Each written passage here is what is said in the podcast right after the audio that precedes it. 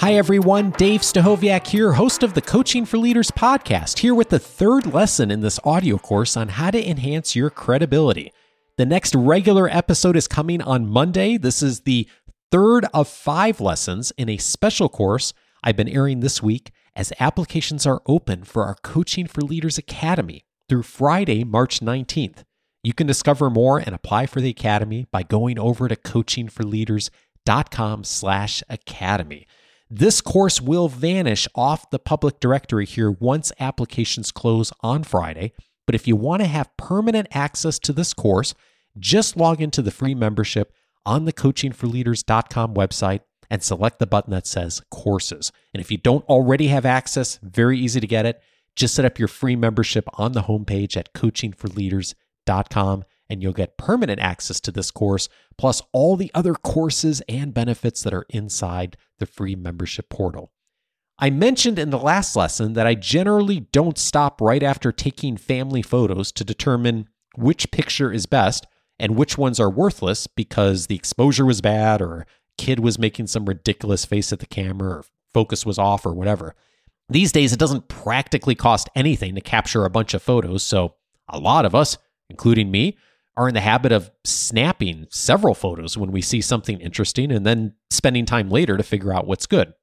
I often take the kids on camping trips when they have school breaks, and then after we get back from the trip, I'll spend an evening sitting in my chair and going through the photos, usually hundreds of them, and then I'll find the ones that are the best. Often that's just five or 10 of them. And then what I do is I hit the little favorite button on Apple Photos so I can curate just those whenever in the future I'm looking for great photos, I can just filter for the favorites and look at those instead of having to go through hundreds of mediocre shots. Curating your ideas is a lot like this. If you've taken my invitation from the last session to start capturing ideas, or maybe you've been doing this already but haven't done more with it yet, curation is where to go next. The best way to do this is through regular, dedicated review of each of your capture points. Here are two examples of how I do this regularly. I mentioned in the last lesson that one of my practices is capturing links online that seem valuable in some way. They might be things I've stumbled across, they could be suggestions from others, something I saw on social media, whatever. And then I use Raindrop to capture them into my account. But you could use any of the read it later services or bookmarking services that are out there that I mentioned in the last lesson. So, my dedicated review point of everything I've captured for links is typically on Tuesday. That's because it's the day that I'm often writing the weekly guide that lots of you get from me on email on Wednesdays. So on Tuesdays, I open up Raindrop and start looking through the list, and I spend somewhere between 60 to 90 minutes writing the weekly guide. I use a template, so the writing goes pretty quickly.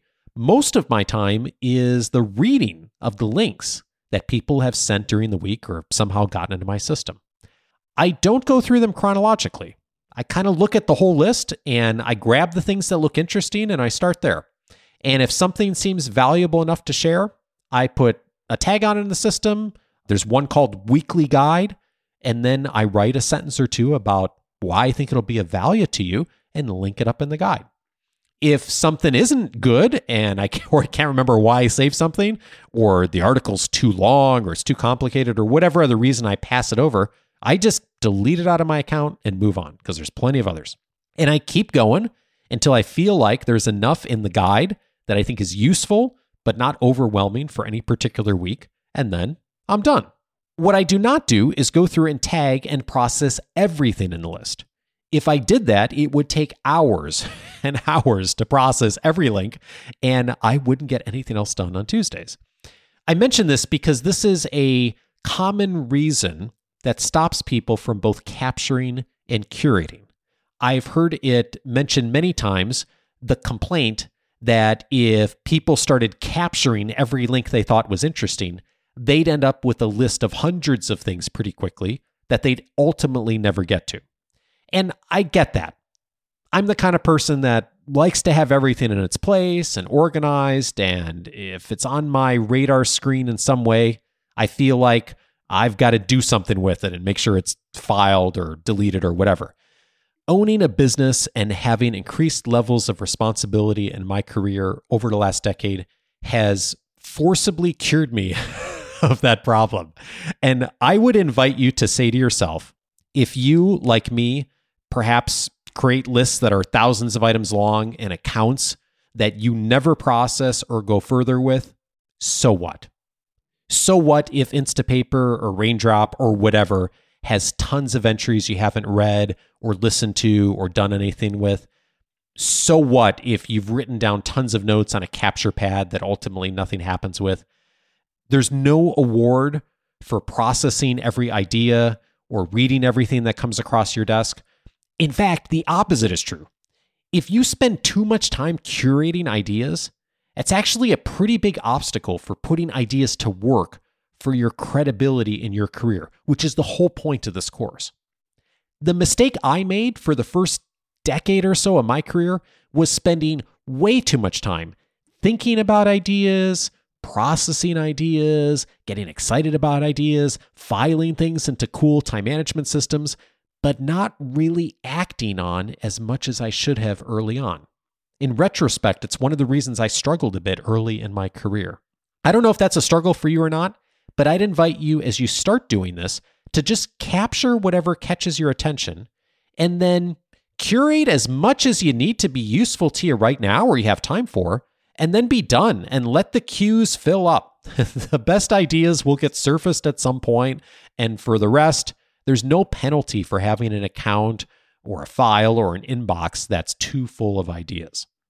I mentioned that I'd share two practices here for regular, dedicated reviews. So here's the second.